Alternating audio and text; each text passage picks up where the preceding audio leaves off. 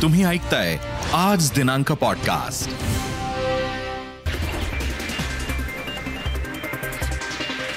मुख्यमंत्री, गृहमंत्री आणि संजय राऊत यांच्यात वर्षा बंगल्यावर तब्बल 1.5 तास चर्चा. सोमय्यांवरील आरोप आणि कारवाईबाबत चर्चा झाल्याची सूत्रांची माहिती. मालेगाव बॉम्बस्फोटातील आरोपी कर्नल पुरोहितांसोबतचा फडणवीसांचा हस्तांदोलन करतानाचा व्हिडिओ व्हायरल. पुरोहितांचा अभिमान असल्याचं प्रसाद लाड यांचं वक्तव्य, तर काँग्रेसकडून टीका. जलयुक्त शिवार घोटाळ्याप्रकरणी 67 कंत्राटदारांसह 34 कृषी अधिकाऱ्यांना नोटिसा, 90 लाख वसुलीचे आदेश. राज्यात शाळा सुरू, मात्र मध्यान्ह भोजन बंदच. मध्यान्ह भोजन सुरू नसल्यानं विद्यार्थ्यांवर उपाशी शिक्षणाचे धडे गिरवण्याची वेळ. स्मार्ट सिटीसाठी औरंगाबाद महापालिका कर्जबाजारी होणार. 15 मालमत्ता गहाण ठेवून काढणार 200 ते 250 कोटींचं कर्ज. मालेगावातल्या उर्दू घराला हिजाब गर्ल बीबी मुस्कान खानचं नाव देणार. महापालिकेच्या महासभेत ठराव मंजूर. भाजपचा ठरावाला विरोध, शिवसेना तटस्थ.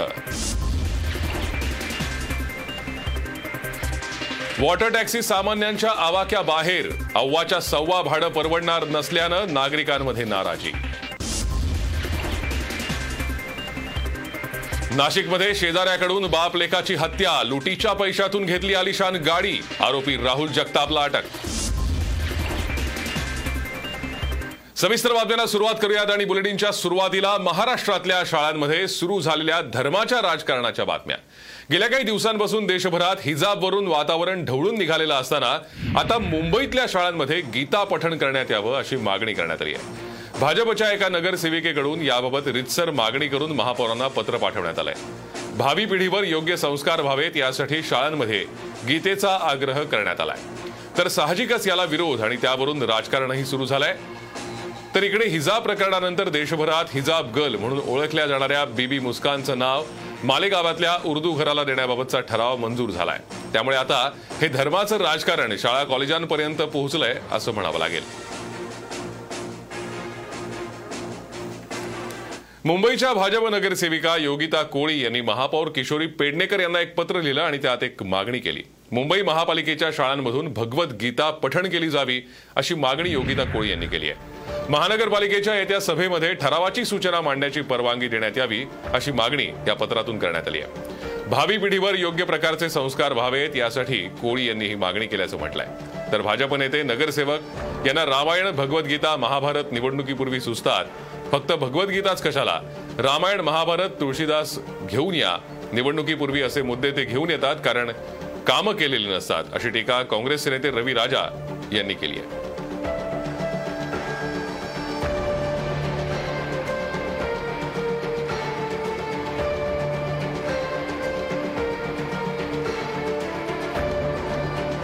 भागवद्गीताचा पाठ करणं महानगरपालिकेमध्ये खूप आवश्यकतेचं आहे, कारण जी लहान मुलं आहेत ती भारताचं भवितव्य आहेत आणि त्यांना त्याचं महत्त्व कळावं म्हणून हा मुद्दा घेतलेला आहे. जसं श्रीकृष्णांनी अर्जुनाला उपदेश केले होते की जीवन कसं जगलं पाहिजे आहे, धर्म कसा आहे, अधर्म काय आहे, कर्म काय आहे, त्या बाबतीतलं महत्त्व लहान मुलांना कळेल ह्याची महत्त्वता जाणून मी हा मुद्दा घेतलेला आहे.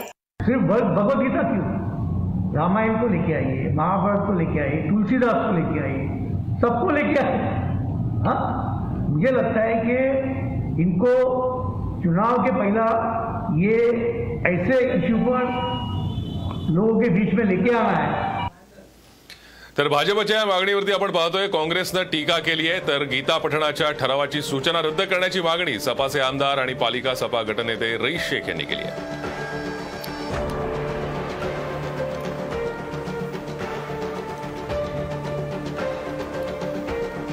तर मालेगावातल्या उर्दू घराला बीबी मुस्कान खान हे नाव मिळणार आहे. मालेगाव शहरातील उर्दू घराला बीबी मुस्कान खान नाव देण्याचा प्रस्ताव महासभेत मंजूर करण्यात आलाय. वादग्रस्त चर्चा आणि गोंधळानंतर बहुमतानं हा प्रस्ताव मंजूर करण्यात आलाय. ऑनलाईन घेण्यात आलेल्या या सभेत सत्तेत असलेली शिवसेना तटस्थ होती, तर भाजप आणि जनता दलाच्या 2 नगरसेवकांनी या ठरावाला विरोध केला. मात्र त्यांच्या विरोधाला न जुमानता महापौर ताहिरा शेख यांनी हा ठराव मंजूर करून घेतला.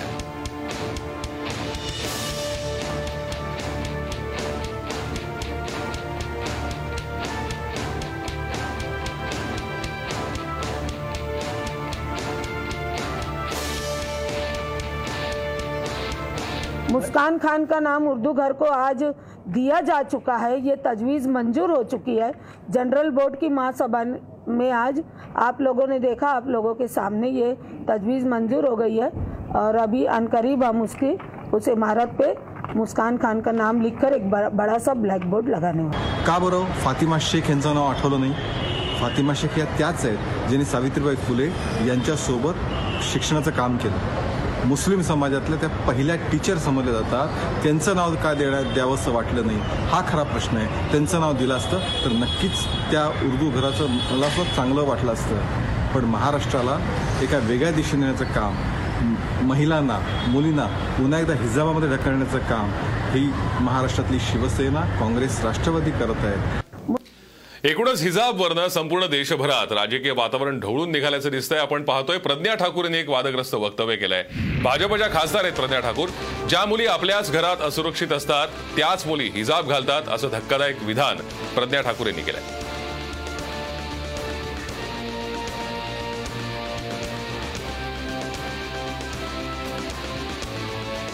उनको पहनना है जिनको अपने घर में ही परेशानी है, उनके घर में ही वो संकट में है, उनके घर में ही वो खतरे में है, उनके घर में ही उनकी शील और मर्यादा खतरे में है, इसलिए उनको घर में भी हिजाब पहनना चाहिए। और बाहर तो हिंदू समाज जहाँ निकलता है तो वहाँ पहनने की आवश्यकता नहीं है, और जहाँ ज्ञान प्राप्त होता है, जहाँ हम अध्ययन करते हैं वहाँ तो बिल्कुल ही नहीं। तर मालेगाव बॉम्बस्फोटातला आरोपी कर्नल प्रसाद पुरोहित राज्याचे माजी मुख्यमंत्री आणि विरोधी पक्षनेते देवेंद्र फडणवीसांसोबत दिसल्यानं खळबळ उडाली आहे। बॉम्बस्फोटाचा आरोपी कर्नल पुरोहित आणि भाजप नेते देवेंद्र फडणवीस यांच्या हस्तांदोलनाचा व्हिडिओ व्हायरल झालाय। मालेगाव बॉम्बस्फोटातला आरोपी कर्नल प्रसाद पुरोहितने भाजप आमदार प्रसाद लाड यांच्या मुलीच्या रिसेप्शनला उपस्थिती लावली होती। यूएपीए सारख्या कायद्यातील आरोपी कर्नल पुरोहित भाजप नेत्यांच्या मुलीच्या लग्न सोहळ्यात उपस्थित असल्यानं चर्चांना उधाण आलंय। प्रसाद लाड यांच्या मुलीच्या रिसेप्शन वेळी देवेंद्र फडणवीस यांनी मालेगाव बॉम्बस्फोटातला आरोपी कर्नल पुरोहितशी हात मिळवला। त्याला केंद्रीय मंत्री कपिल पाटील सुद्धा तिथे उपस्थित होते।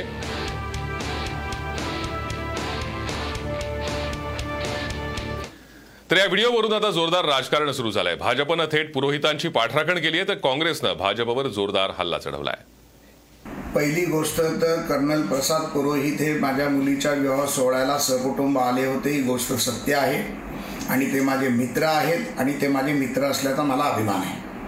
कारण कर्नल पुरोहितांना ज्या पद्धतीमध्ये मालेगाव बॉम्बलास्टमध्ये यूपीएच्या काळातील सरकारने गुंतण्याचं काम केलं ते देखील आता सिद्ध होत आहे। ज्या घनिष्ठतेनं आणि ज्या प्रेमानं यूएपीएचा आरोपी असलेल्या एका व्यक्तीवर बरोबर त्या ठिकाणी त्याची भेट घेतली जाते त्याच्यातनं दिसतंय की रिश्ता क्या कहलाता है आणि बहुत यारांना लगता है असंच दिसतं त्याच्यातनं। त्यामुळे ह्या घटनेशी भारतीय जनता पक्षाचे लागेबांधे हे सातत्याने दिसून आलेले आहेत आणि मला असं वाटतं की ही जी काही आता त्या ठिकाणी भेट झाली ते त्याचंच प्रतिरूप आहे। कर्नल पुरोहितबद्दल फार काही टीका केली जात करावी असं मला वाटत नाही, पण एक गोष्ट आहे की त्या सगळ्या घटनेमागे कोण कोण आहेत त्याचं ते दिशायंत्र त्या माध्यमातून दिसतं आहे का हा प्रश्न या ठिकाणी निर्माण होतं। न्यायव्यवस्थेत प्रकरण असल्यामुळे मी याच्यावर प्रतिक्रिया जास्त देणं बरोबर नाही। शिवसेनेचे खासदार संजय राऊत यांनी महाआयटीमध्ये 25,000 कोटी रुपयांचा घोटाळा झाला असा आरोप केला। मात्र गेल्या 5 वर्षातील आयटी विभागाला राज्य सरकारनं केलेल्या आर्थिक तरतुदींवर नजर टाकली तर 25,000 कोटी रुपयांचा आकडा नक्की आहे का यावरती शंका उपस्थित होती। कारण राज्य सरकारनं गेल्या 5 वर्षात आयटी विभागाला फक्त 355 कोटी रुपयांचा निधी दिला आहे आणि विविध विभागानं आयटी विभागाला 724 कोटी रुपयांची कामं दिली आहेत। हे दोन्ही एकत्र केले तरी 1100 कोटी रुपयांची कामं आयटी विभागाला देण्यात आली आहेत। त्यामुळे संजय राऊत यांनी 25,000 कोटी रुपयांचा घोटाळा केल्याचा आरोप केला आहे, यात खरंच तथ्य आहे का असा प्रश्न या निमित्तानं उपस्थित होतो आहे। संजय राऊत यांनी 25,000 कोटीचा आकडा सांगितला होता, पण आता हा आकडा आला कुठून असा प्रश्न उपस्थित करण्यात येतोय। कारण 5 वर्षात 355 कोटी रुपयांचा निधीच आयटी विभागाला मिळाला होता।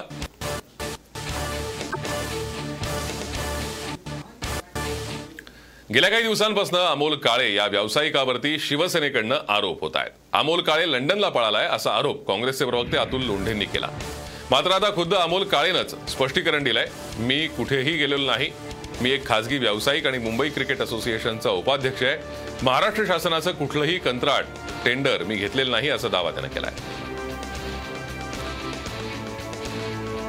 तर राऊत यांनी काळेवरती नेमके काय आरोप केले होते? महाराष्ट्र में सबसे बड़ा घोटाला जो है फडणवीस सरकार के काल में बहुत हो गए, लेकिन सबसे बड़ा घोटाला हुआ है महाआईटी में 25,000 करोड़ का घोटाला है. 25,000 कौन है? अमोल काले. कहाँ छुपाया उसको बताइए. हुईज अमोल काले, हुईज विजय ढवंगाले, सबके अकाउंट्स, सबके लिंक्स, सबके मनी ट्रांजैक्शंस, सबके किसके साथ जुड़े हैं, बिना टेंडर किसको कॉन्ट्रैक्ट मिले हैं, पैसा कहाँ कहाँ गया है. 2 दिन में जाएगा ईओडब्ल्यू के पास, फिर जाएगा ईडी के पास. 5,000 करोड़ का तो हिसाब मेरे पास आया है. 5,000 करोड़ का हिसाब मेरे पास आया है, वो जाएगा. अशी माहिती येते आहे की अमोल काळेंनी मी देशातच आहे अशी लिखित घोषणा केलेली आहे. लिखित छान झाला, आनंद आहे.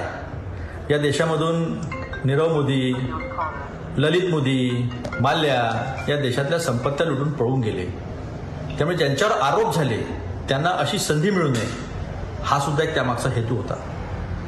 आता संजय राऊत साहेब हे मुख्यमंत्र्यांची भेट घेतल्यानंतर ईओडब्ल्यूमध्ये जाणार आहेत, पुराव्यानिशी सगळं सादर करणार आहेत. त्यामुळे देशात जे झालं ते महाराष्ट्रात घडू नये. ज्यांनी कोणी सामान्य जनतेचा पैसा लुटून सत्तेच्या जवळीकतेचा फायदा घेऊन या महाराष्ट्रात भ्रष्टाचार केला आहे त्यांना सजा मिळालीच पाहिजे, हाच आमचा हेतू आहे. तर या संदर्भात भाजपचे आमदार रवींद्र चव्हाण यांनी काय म्हटलंय पाहूयात. महाविकास आघाडीचं सरकार आणि संजय राऊतजी हे धडधडीत खोटं बोलत असतात हे आपणा सर्वांना माहीतच आहे. रोज काहीतरी खोटं बोलायचं आणि रेटून खोटं बोलायचं हा त्यांचा नित्यनेमाचा कार्यक्रम झालेला आहे. पूर्णच्या पूर्ण माहिती नसताना सुद्धा अशा प्रकारे कोणतंही वक्तव्य करणं योग्य नाही. माहिती आणि तंत्रज्ञान या खात्याचा असणारा बजेट 5 वर्षाचा 356 कोटी आणि ते असं म्हणतात की 25,000 कोटीचा यामध्ये घोटाळा झाला आहे. खरं तर त्यांनी या सगळ्या गोष्टीची माहिती घेतली पाहिजे आणि उगाचच खोटं बोलायचं सोडून दिलं पाहिजे असं माझं स्वतःचं मत आहे.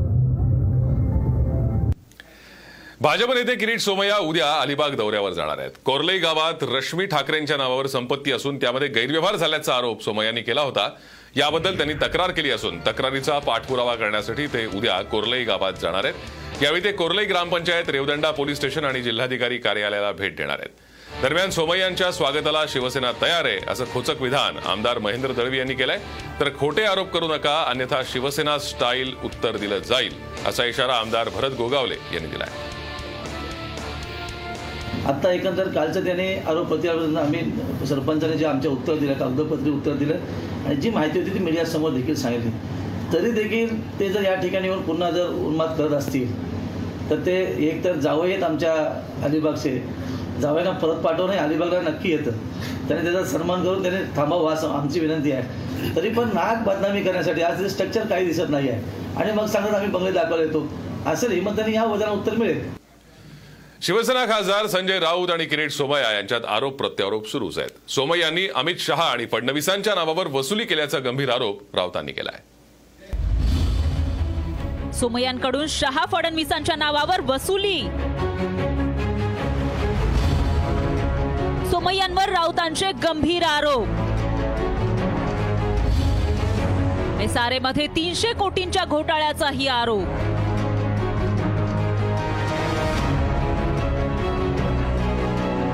आरोप प्रत्यारोपाच्या मालिकेत संजय राऊतांनी पुन्हा एकदा किरीट सोमय्यांवर गंभीर आरोप केलेत.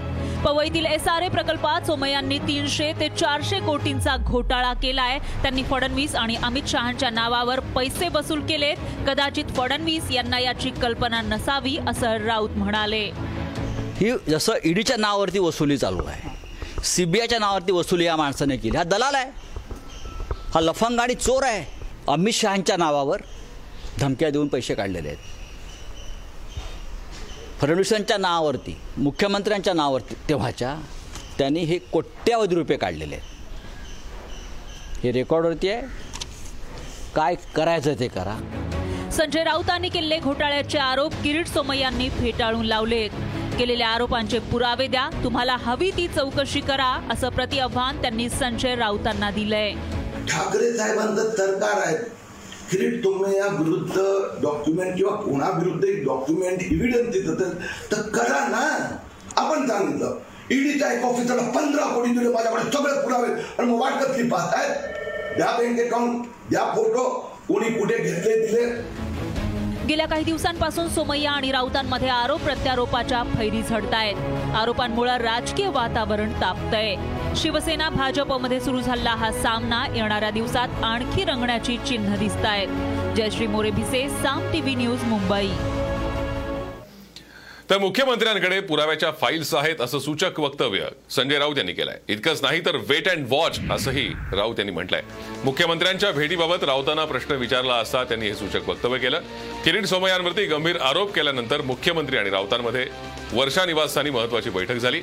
या बैठकीला गृहमंत्री दिलीप वलसे पाटील सुद्धा उपस्थित होते. या बैठकीनंतर पुन्हा एकदा संजय राऊत आणि दिलीप वलसे पाटील यांनी वर्षा बंगल्यावर जाऊन मुख्यमंत्र्यांची भेट घेतली. पुराव्याची फाईल तुम्ही मुख्यमंत्र्यांकडे सोपवली नाही, ती त्यांच्याकडे आहेच. ती त्याची कोणी चिंता करू नये. कोणी काही बोलत असेल तरी ज्या वेळेला शिवसेना आणि आम्ही सगळे महाविकास आघाडी कागदपत्रांच्या बाबतीमध्ये पक्के आणि ठाम आहोत. सीएम साहब को मैं कल भी मिला हूं, परसों भी मिला हूं, उनसे मैं निरंतर मिल रहा हूं. उसका मतलब है वेट एंड वॉच. काँग्रेसच्या शिष्टमंडळानं मुख्यमंत्री उद्धव ठाकरेंची वर्षा निवासस्थानी भेट घेतली. मविया सरकारला 2 वर्ष पूर्ण झाली असून सरकारमधील त्रुटींबाबत या बैठकीत चर्चा झाल्याची माहिती नाना पटोलेंनी दिली. तर त्याचबरोबर निधी वाटपावरून काँग्रेसमध्ये नाराजी होतीच आणि या महत्त्वाच्या विषयावरही चर्चा झाल्याचं सांगण्यात आलं. तर आता या निधी वाटपाची जबाबदारी स्वतः मुख्यमंत्री घेतील असं पटोलेंनी सांगितलं. नाना पटोलेंनी मंत्रिपदाबाबत केलेल्या वक्तव्यावर त्यांनी या बैठकीनंतर भाष्य केलंय. कोणाला मंत्री ठेवायचं आणि नाही याचा विचार हायकमांड करतील असं ते म्हणाले. सगळे निधी वाटपाची जबाबदारी माननीय मुख्यमंत्री स्वतः घेतील अशा पद्धतीने त्यांनी माहिती. स्वतः माननीय मुख्यमंत्री आता या सगळ्या याच्यावरचा वादावरचा तोडगा ते काढणार आहेत. ते याच्यातली प्रमुख भूमिका निभावतील. आखरी कोरोनाचा काळ तो होता, त्या काळामध्ये जी काही परिस्थिती होती ते सगळ्यांनाच माहिती आहे. त्याच्यामुळे आता मुख्यमंत्री मोदींचंही तब्येत आता चांगली झालेली आहे आणि ते स्वतः आता यामध्ये सगळ्या गोष्टीकडे लक्ष घालतील. मंत्रिमंडळाच्या बदलाचा हा निर्णय जो आहे याच्यावरची चर्चा इथं नाही. मॅडम सोनियाजी, उद्धव ठाकरे साहेब आणि शरद पवार साहेब या मंत्रिमंडळाच्या बदलाबाबतची चर्चा करतील. हायकमांड आहेत ते त्यांच्या पद्धतीचं करेल. रायगड प्राधिकरणानं रायगड किल्ल्यावर केलेलं बांधकाम निकृष्ट दर्जाचं असल्याचा आरोप स्थानिकांकडून करण्यात येत होता आणि याच पार्श्वभूमीवरती खासदार संभाजीराजेंनी रायगडला भेट देऊन कामाची पाहणी केली. कामात चुका होत असतील तर चौकशी झालीच पाहिजे असं संभाजीराजेंनी म्हटलं. यावेळी मी यादी काढली तर सरकार अडचणीत येईल असा इशारा त्यांनी दिलाय. 99% काम बरोबर झालं आणि 1% कुठेतरी चूक दिसली तर 1%च बघायची का? माझ्याकडे जर लिस्ट आहे, मी जर काढली तर सरकार अडचणीत येऊ शकते. हे किती पैसे देतात, केव्हा पोचतात, किती वेळात पैसे येतात, असे मला पण मी नेगेटिव्ह बोलत नाही, मी नकारात्मक बोलत नाही. कारण ही टीमवर्क आहे. त्यांच्यासोबत त्यांच्या ठिकाणी तिथे अडचणी असतील. आज तुम्ही माहिती घ्या, त्या ज्या लोकांनी जो आरोप केला आहे त्यांनी माहिती घ्यावं किती RDमध्ये फंड आहे. एक्झिक्युटिव्ह इंजिनियर का अजून त्यांनी दिलेला नाही, त्यांनी माहिती घ्यावी. नुसतं एकावर बोट ठेवणं हे काय बरोबर नाही आहे. 2024 मध्ये राज्यासाठी केंद्रातून सर्वाधिक निधी आणू असं पर्यावरण मंत्री आदित्य ठाकरेंनी म्हटलंय. तर जशी मुंबई माझी आई तशी डोंबिवली माझी मावशी आहे, त्यामुळे दुर्लक्ष करून चालणार नाही असं आदित्य ठाकरे म्हणाले. आदित्य ठाकरे यांच्या हस्ते आज कल्याण डोंबिवलीमध्ये विविध उपक्रमांचं उद्घाटन झालं. यावेळी ते बोलत होते.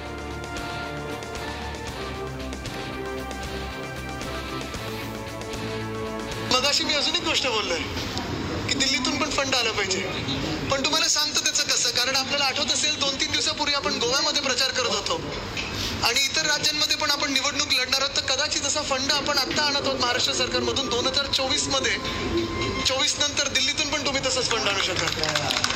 हे बरोबर राऊत साहेब पण बोललेले आहेत. असो, जी काय त्याच्यातून विश्लेषण करायची असतील ते प्रेसवाले करतीलच.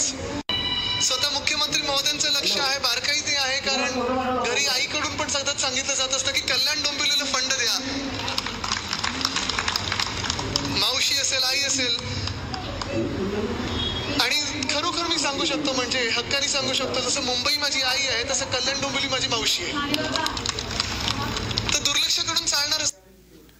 डोंबिवलीत रस्त्याच्या कामावरून शिवसेना आणि मनसेत बॅनर वॉर सुरू झालाय. डोंबिवली एमआयडीसी मधील रस्त्यांच्या कामासाठी 110 कोटी मंजूर झाले असून 20 वर्षांपासून रखडलेलं रस्त्याचं काम लवकरच सुरू होईल अशी बॅनरबाजी शिवसेनेकडून करण्यात आली.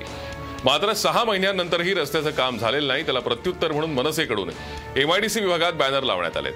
कधीतरी तयार झालेला रस्ता दाखवा असं या बॅनरवर लिहिलंय.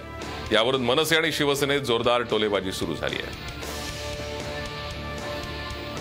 आरमार संग्रहालय काम सुरू होणार.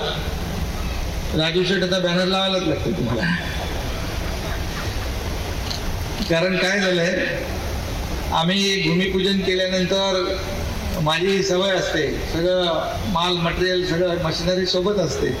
आता एक श्रीकांत जरा माझ्यापेक्षा एक पाऊल पुढे गेलेलं दिसतोय, JCB पण आणून ठेवले.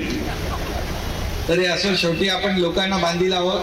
आपल्याला कुठल्याही याच्यामध्ये राजकारण करायचं नाही. आपल्याला पक्षी अभिनिवेश बाजूला ठेवून लोकांची सेवा करायची आहे. चांगल्याला चांगलं म्हणा. आम्ही सत्तेत नाही आहोत, आम्ही सक्षम विरोधी पक्षाचं काम करतोय. विरोधी पक्षाचं काम हाच असतो की सत्ताधाऱ्यांवर दबाव टाकून त्यांच्याकडनं कामं करून घ्यायचं. मला वाटतं आम्ही पण त्याच्यात यशस्वी ठरलो. यात इथल्या लोकांचा विजय आहे. त्यांनी जो प्रेशर क्रिएट केला आणि कामं लवकर चालू झाली, त्यामुळे अभिनंदनाचे बॅनर लावायला मला अजिबात लाज नाही वाटणार. इनफॅक्ट मी लावणारच आहे. आज बेलापूर जेट्टीचं उद्घाटन करत वॉटर टॅक्सीला हिरवा झेंडा दाखवण्यात आला. पण या वॉटर टॅक्सीचं भाडं हे लोकल ट्रेनच्या तिकिटापेक्षा तब्बल 80 पट इतकं आहे. त्यामुळे ही वॉटर टॅक्सी सामान्यांसाठी आहे की धनदांडग्यांसाठी असा प्रश्न उपस्थित होतोय. वॉटर टॅक्सी सामान्यांच्या आवाक्याबाहेर.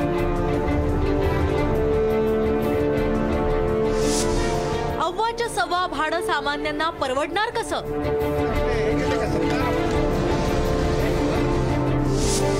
वॉटर टॅक्सी धनदांडग्यांसाठीच?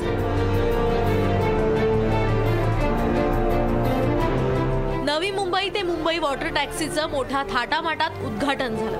मात्र वॉटर टॅक्सीनं सामान्यांचा भ्रमनिरास केलाय. वॉटर टॅक्सीचं भाडं सामान्यांच्या आवाक्याबाहेर आहे. नवी मुंबई ते भाऊचा धक्का प्रवासासाठी स्पीड बोटनं 825 ते 1225 रुपये आकारले जाणार आहेत. तर कॅटमरानचं एकेरी भाडं 290 रुपये असणार आहे. बेलापूर ते JNPT स्पीड बोटनं 825 ते बेलापूर ते एलिफंटा स्पीड बोटनं 825 रुपये लागणार आहेत.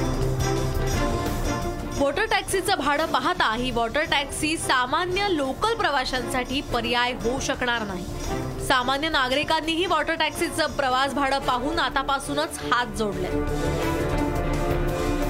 आताच्या घडीला जर तुम्ही बघितलं तर सर्वसामान्य कुटुंबातला एक माणूस जो कमवतो त्याचा अंदाजे पगार 20,000 रुपये असतो. तर त्या लोकांना थोडासा त्यांना दिलासा देण्यासाठी जर केंद्र आणि राज्य सरकारने मिळून जर काय केलं रेटचा कपात तर खूप चांगला आहे. 2 मुलं, नवरा बायको आणि वडील आम्ही 5 जण जायचं ठरवलं तरी 8 8 45 4,000 रुपये लागतील. आम्ही कशाला जाऊ माहिती? आम्ही नाही जाणार. 4,000 रुपये ते फक्त एकाचं शक्यच नाही. निंब भाडं झाल्यावर थोडं आम्हाला आहे शक्यता आहे, आम्ही जाऊ शकतो. गेस्ट असतात त्यांना घेऊन जाऊ शकतो, पण 800 रुपये म्हणजे शक्यच नाही. बेलापूरच्या आमदार मंदा म्हात्रे यांनीही भाड्याबाबत नाराजी व्यक्त केली आहे. आज जर त्यांचे दर बघितले त्या वॉटर टॅक्सीचे तर सर्वसामान्य माणसाला परवडणारे नाही. महाराष्ट्र राज्याचे मुख्यमंत्रीसुद्धा ऐकत होते की मी हा दर कमी करून मागितलेला आणि त्यांनी दर कमी करून दिला. तर इथले बहुतेक प्रवासी मोठ्या प्रमाणामध्ये ह्यांना धंदा मिळेल.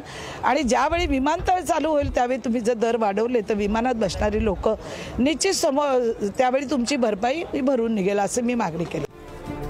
जलवाहतूक तुलनेनं स्वस्त असते, पण मुंबईतली जलवाहतूक भलतीच महाग आहे. त्यामुळे ही वॉटर टॅक्सी सामान्यांची नाही अशी भावना लोकांमध्ये निर्माण झाली आहे. सिद्धेश म्हात्रे, साम TV न्यूज, नवी मुंबई. केंद्रीय मंत्री नितीन गडकरींनी हवेत उडणाऱ्या बस पाहायला मिळतील अशी घोषणा केल्यानंतर आता काँग्रेसनं त्यांच्यावर टीका केली आहे. व्हिडिओच्या माध्यमातून काँग्रेसनं ही टीका केली आहे. गडकरींनी आतापर्यंत केलेल्या घोषणांची या व्हिडिओमधनं पोलखोल करण्यात आली आहे. लवकरच हवेत उडणाऱ्या बस पाहायला मिळतील अशी घोषणा नितीन गडकरींनी केली. हवाई बसचा डीपीआर तयार असल्याचंही ते म्हणाले. उत्तर प्रदेशच्या प्रयागराजमधील प्रचारसभेत ते बोलत होते. यानंतर काँग्रेसनं गडकरींवर टीका केली. निव्वळ मोठ्या आवाजात हजारो कोटींचे आकडे सांगितले, परदेशातल्या 2-4 योजना सांगितल्या, म्हणजे आपण खूप मोठं काम केलं असं जर गडकरींना वाटत असेल तर त्यांनी या भ्रमातून बाहेर यावं अशा शब्दात काँग्रेसनं टीका केली आहे.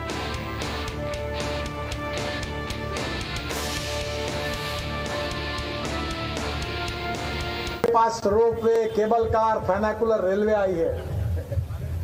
अब मैंने केशव जी को बताया है कि हवा में चलने वाली बस उसका भी डीपीआर बना रहे हैं और प्रयागराज में हवा में चलने वाली बस चलाएंगे, रोड के ऊपर से यही लगाएंगे पूरा कर रोड. और मेरे डिपार्टमेंट है, पैसा मेरे पास है, मेरे पास कोई पैसे की कमी नहीं, मैं करोड़ों में बात करता हूँ. मैंने उस दिन योगी जी को और राजनाथ सिंह जी को दोनों को कहा था लखनऊ में ही कि मांगो कितना पैसा मांगना है. अब राजनाथ जी बोल रहे थे अभी मांगने के लिए कुछ रहा नहीं है. मेरे पास पैसे की कोई कमी नहीं है, मैं जानता हूं पैसे कैसे मिलता है.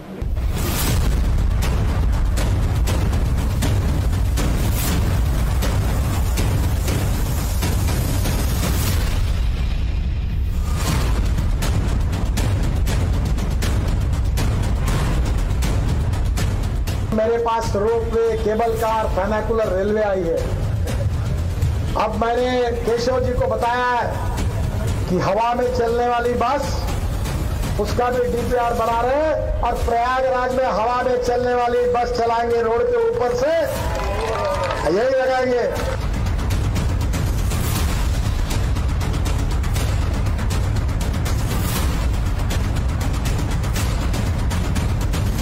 मेरे डिपार्टमेंट है, पैसा मेरे पास है, मेरे पास कोई पैसे की कमी नहीं, मैं करोड़ों में बात करता हूँ. ये पत्रकार बंधु मेरे को एक आदमी कभी पूछ नहीं सकता, मैं जो बोलता हूँ लिख लो. मेरे पास द्रौपदी की थाली है. 50 लाख करोड़ के काम कर चुके हैं.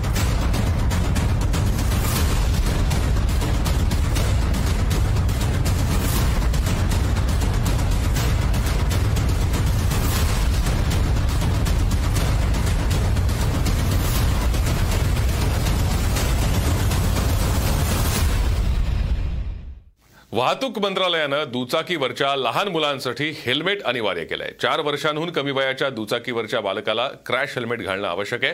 वाहतूक मंत्रालयाच्या अधिसूचनेनुसार 15 फेब्रुवारीपासून या नव्या नियमांच्या अंमलबजावणीला सुरुवात झाली आहे. नव्या वाहतूक नियमानुसार दुचाकीस्वारांना मुलांसाठी हेल्मेट आणि हार्नेस बेल्ट वापरणं अनिवार्य करण्यात आलं आहे.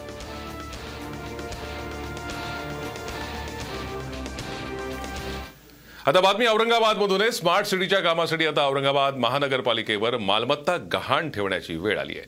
महापालिका स्मार्ट सिटीचं काम करण्यासाठी 15 मालमत्ता गहाण ठेवून जवळपास 250 कोटी रुपयांचं कर्ज काढणार आहे. केंद्र सरकारच्या स्मार्ट सिटी योजनेमध्ये औरंगाबादचा समावेश करण्यात आला. स्मार्ट सिटीच्या कामासाठी 1000 कोटी रुपये लागणार आहेत. त्यात 500 कोटी रुपये केंद्र सरकार देणार आहे, तर राज्य सरकार आणि महानगरपालिकेला 250-250 कोटी रुपये द्यायचे आहेत. केंद्र सरकारकडून आतापर्यंत 294 कोटी आणि राज्य सरकारकडून 147 कोटी मिळालेत.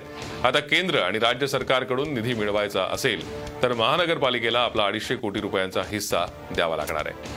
त्यासाठी पैसे नसल्यानं महापालिकेवर मालमत्ता गहाण ठेवण्याची वेळ आली आहे.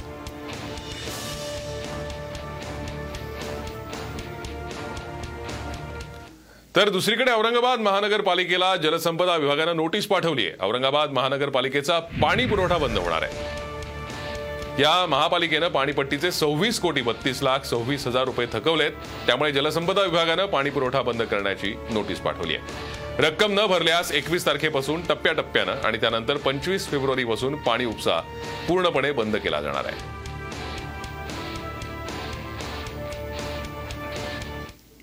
ऑर्बिट इलेक्ट्रोमेट इंडिया या कंपनीत भागीदार करण्याचं आमिष दाखवून 6,78,00,000 फसवणूक करण्यात आली आहे. या प्रकरणी फसवणूक करणाऱ्या अनिल राय याला पोलिसांनी अटक केली आहे. देवराम संताराम चौधरी सोनालिका मेटल कॉर्पोरेशनकडून MIDC वाळूज पोलीस ठाण्यात तक्रार देण्यात आली होती. सोनालिका कंपनीकडून अनिल राय वेळोवेळी स्टेनलेस स्टील मालाची खरेदी करण्याचा पण खरेदी केलेल्या मालाचे पैसे न देता फिर्यादीला त्या मोबदल्यात ऑर्बिट कंपनीत भागीदार आणि कंपनीचे 2,25,000 शेअर्स देऊन डायरेक्टर पदाचं नियुक्तीपत्र दिलं. 10 कोऱ्या लेटरपॅडवरती आणि कोऱ्या चेकवर स्वाक्षऱ्या घेतल्या. देवराम चौधरींना ऑर्बिट कंपनीच्या डायरेक्टर पदावरून परस्पर काढून टाकलं. यानंतर चौधरी यांनी रायविरोधात तक्रार केली. परभणी स्टेट बँकेच्या शाखेतनं महापालिकेच्या कर्मचाऱ्यांना स्वतःच्या खात्यातनं काढलेली 1,00,000 रुपयांची रक्कम दोघा भामट्यांनी मोठ्या शिताफीनं लंपास केली. महापालिकेचे कर्मचारी अल्तमश अली मीर यांनी स्टेट बँकेतून 1,00,000 रुपये काढले. त्यानंतर बँकेच्या आवारात बसलेले असताना एका भामट्यानं त्यांच्या अंगावर पावडर टाकली आणि अंगावर काहीतरी पडल्याचं सांगितलं. काय पडलं हे पाहताना दुसऱ्या भामट्यानं त्यांची बॅग घेऊन धूम ठोकली. ते त्याच्या मागे धावले मात्र चोरट्यानं दुसऱ्या साथीदाराच्या मदतीनं दुचाकीवरून पोबारा केला. दरम्यान हे संपूर्ण CCTV फुटेज पोलिसांनी ताब्यात घेतलं असून शोध सुरू केलाय. सोशल मीडियावर सध्या रील्सचं वारं जोरदार आहे. पुष्पासोबत आता आणखी एक गाणं सोशल मीडियावरती धुमाकूळ घालत आहे. या गाण्यावरही तुफान रील्स बनवल्या जात आहेत. सर्वसामान्य ते सेलिब्रिटी सर्वांनाच या गाण्यानं वेड लावलाय. पश्चिम बंगालमधील शेंगदाणे विक्रेता भुवन बादायकर याचं कच्चा बादाम हे गाणं जोरदार गाजत आहे. हे गाणं सध्या सोशल मीडियावरती हिट होत आहे आणि अनेकांनी या गाण्यावर रील्स बनवल्या आहेत. मराठी सेलिब्रिटी यामध्ये थिरकताना दिसत आहेत. अविनाश नारकर आणि ऐश्वर्या नारकर यांनीही या गाण्यावर ठेका धरलाय.